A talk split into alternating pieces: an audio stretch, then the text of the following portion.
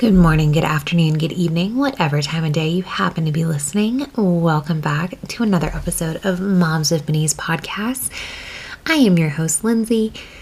Uh, today is going to be another solo episode for me. Um, we thought it would be fun if I did just kind of a little pregnancy update and also talk about what I'm worried about this pregnancy, what I'm excited about. Um, just kind of how I'm feeling, doing a little check in, but got to keep with the format. So, first off, self care. So, my self care this week was actually uh, kind of silly, but um, I saw this girl on TikTok do what she called nap snacks. So, basically, when her kiddo was taking a nap, she would make a snack just for herself. So I kind of took that same concept, except uh, mine was ice cream. I swear, my son has like a sixth sense for dessert. Like he could be dead asleep, and as soon as I open the freezer to get ice cream, he knows that it's there. So I've been waiting until after he goes to bed when I know that he's like definitely asleep. So I had a little uh, pint, not the entire pint, but um, I had a pint of private selection by Kroger um, cherry amaretto ice cream, and I mixed it with some Ben and Jerry's cookies and cream ice cream, and honestly, it was just heaven. It was exactly what I needed. So that was my self care this week. Um, so, first off, I will let you guys know as of recording, I am 32 weeks pregnant with my second, um, having a little girl this time. And physically, I am definitely starting to feel my limits. Um, I'm still teaching five or more classes a week. This week, I apparently just hate myself and decided to do eight classes. and I am definitely feeling sore. I am feeling tired. Um, I'm definitely feeling that I am, you know, preparing to give birth. And that has been the hardest thing for me is to force myself to slow down because I've never been good at that, you know, in any capacity, whether I am healthy, sick, pregnant, not. I'm I'm not one to just like sit down. So that's been really hard for me uh, to really recognize that that's something that my body needs.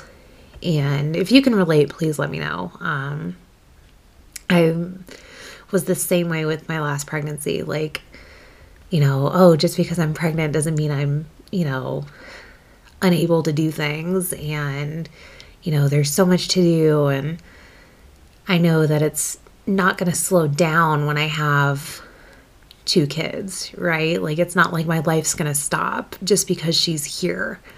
So I guess mentally, part of me is also thinking that I just need to push through, I just need to get used to it. And obviously, I'm sure that's not a very healthy mentality to maintain. Um, so if you have gone through this or, you know, you have any advice for me on how to kind of balance what I'm currently doing versus what my body needs, please let me know. I am all ears. Um, that being said, so my uh, prenatal care this pregnancy is also different from my last pregnancy. If you're local to Santa Fe, my son was born at Christus St. Vincent, and I did all of my prenatal care through Women's Specialists, which is a um, Christus St. Vincent, like women's OB, GYN branch facility. And this pregnancy, I have been going through Presbyterian which is a newer hospital, newer staff. Um, it has just been a different experience. Um, I would definitely say better, just in my personal opinion. Um, my doctor at Press, I've seen one consistent doctor, so that's already different um, from Christus, but I just feel like more valued as a patient. They don't ask me the same four questions every time. Like they, even if they're lying to me, they at least make me feel like they remember who I am. And they're very open and honest with questions that I have regarding this pregnancy and, you know, things I need to be aware of and all that. And it just, it feels very different. And at my last prenatal appointment, I was actually able to tour the labor and delivery unit at Presbyterian, and that was already different from Christus. Um, when I had my son, obviously it was 2021, so everything was still very cautious in terms of like COVID activity, and you know, they weren't even offering tours at all. And so to be able to kind of get a sneak peek of what I'm in for, so to speak, was really reassuring and be able to ask questions. Um, you know, questions I didn't even know to ask the first time.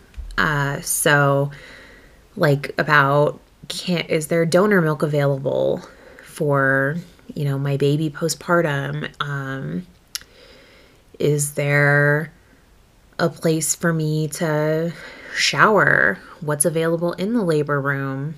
Which uh, at Presbyterian, every labor room has a tub, which I thought was pretty awesome because that was not um i mean i think they did have a tub in christus but it wasn't in every room i don't know where it was uh, and i was able to ask like okay do you guys have the bar do you use uh, like different techniques. What kind of balls do you have available? Uh, what's the baby care look like once they're you know born? And so it was just a very reassuring experience to be able to see the facility and you know kind of know what the procedure is going to be. And that's definitely a difference too just between last pregnancy and this pregnancy is you know covid is not so much of a thing anymore when i had my son i was only allowed to have my support person and a certified doula if you know i so chose and now they're saying that I can have four visitors um, for my stay. Now, I can't have like four different people every day, but I could have up to four people that throughout my stay can come visit.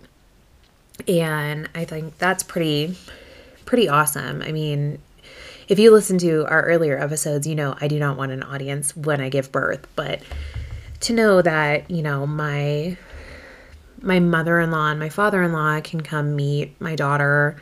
Unfortunately, my son is not allowed to come. Um, they did say no children under the age of 12 in the unit.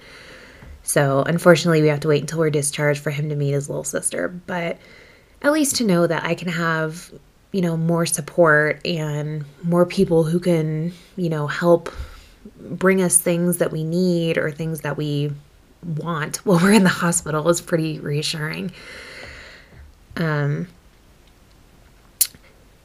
that being said, another difference between this pregnancy and the last one, and maybe it's just because, you know, it's the second one, is I feel like with my first pregnancy, everything was so scary and everything was so new. And I feel like the entire pregnancy, I was just so anxious about everything.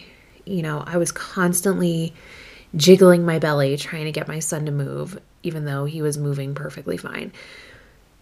But it was in my head that like something was going to go wrong. Like the other shoe is going to drop at any moment and there's going to be a terrible disaster. And with this pregnancy, I really have not had that anxiety. And I don't know if it's because you know, in my gut, I know everything's going to be fine. Or at this point, you know, she's viable. And if something, God forbid, were to happen, I know that she would most likely be okay. Uh, but I just don't feel that fear anymore. If anything, I'm more more anxious for when she is here um, and how those changes are going to affect my daily life and my son's life and my husband's life. Um, but on the flip side of that, too, I feel like with my son's pregnancy, since everything was so new, it was very exciting. And I was constantly looking forward to that next milestone.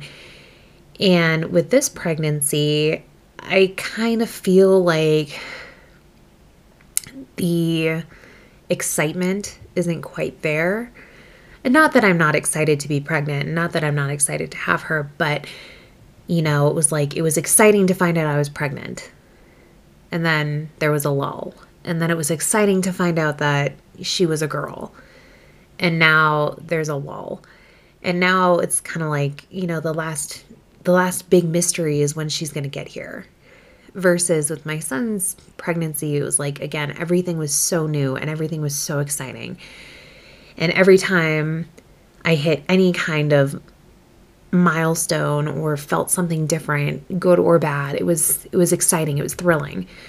And this pregnancy has been very like business as usual and I wonder if you have, you know, more than one one child, if you've had more than one pregnancy, if you've also felt that way um, you know, and how kind of you, I don't want to say worked through it because I don't feel, you know, guilty about feeling this way or anything, but if it was something that you also experienced and kind of how you you rationalized it, I guess. Um I'm also nervous for the birth this time around. I think because I know what to expect now with my son's birth, I really did go in very much blind. I did not ever watch the miracle of birth videos in health class. Uh, I didn't talk to anybody about what birth was like. Like, I really did not want to know. And now, having gone through it, I'm almost more nervous because now I know what to expect, at least in comparison to the last time. You know, I know how fast my labor was, I know how intense my labor was. I know physically what the aftermath was. And, you know, having all that in the forefront of my mind almost makes me more worried and more scared. And I don't know, I'm sure that's normal, but again, if you've experienced this, let me know. Make me feel a little less alone. Um, but yeah, I'm I'm I'm scared. I'm I'm not gonna lie, I'm scared. Um, I plan to do, you know, pretty much the same the same labor plan as the first pregnancy. You know, I don't want the epidural. Um, I'm not saying no, absolutely not, but it's not something I would prefer. I'd prefer to do it naturally if I can. Um, I still do not want anyone in the room other than my husband, and he will stay by my head the entire time. he is not allowed to go past my waist. Um, I don't want a mirror. I don't want to see what's happening. Uh, yeah, all all of that. Like blindfold me if you must, but I don't want to see what's happening show me the baby when she's out. I don't want to see her in process. Um, so I'm going to keep all that pretty much the same. And I'm hoping that my postpartum experience is more positive. Um, not just in the hospital as far as how the hospital treats postpartum patients, but also just physically. Um, I know I had a lot of trauma um, in my downstairs, and it was horrifying. And I hope that's not as bad. um, physically, the the main thing I remember was my core and my abs hurt so badly. I couldn't even support my own weight to sit up. I had to physically brace myself and pull myself up by my arms onto the hospital like bed to a sitting position in order to feed my son. And so I hope that is not the case again. I hope, you know, being as active as I am, not that I wasn't active the last time around, but even more so, I hope that that really works to my advantage. I hope that since this is my second one, my body just kind of knows what to do and it's less traumatic. Um, but those are definitely things that I'm fearing for and things that I am anxious about. I'm not I'm not anxious about how she is in the belly. I'm anxious about the the birthing process at this point and how my immediate postpartum is going to look. Um, one thing that will be a nice change from my last postpartum experience to this one is with my last pregnancy, we didn't have a support system. You know, we were fairly new residents to Santa Fe. We hadn't really built up a community and we had no family here.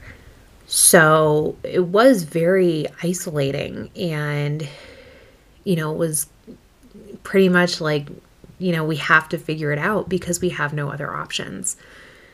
And this time around, you know, I do have a community. I have my amazing so my amazing uh, co-host Sophia and her family who are all wonderful. Uh, my in-laws are now here, so that's amazing. Um, I have a community at work that I know would help me. And, you know, to an extent, you guys, you know, it's nice to have people to vent to, so to speak, and who can relate. Um, but it's just going to be such a different experience, you know, having this support system that I didn't have the last time. And I kind of feel not like I'm an expert parent by any means. You know, I will be the first one to say I fuck up every day. And I'm constantly trying to do the best by my son. And do everything I can to be a good parent, but I know that that's a losing battle, right?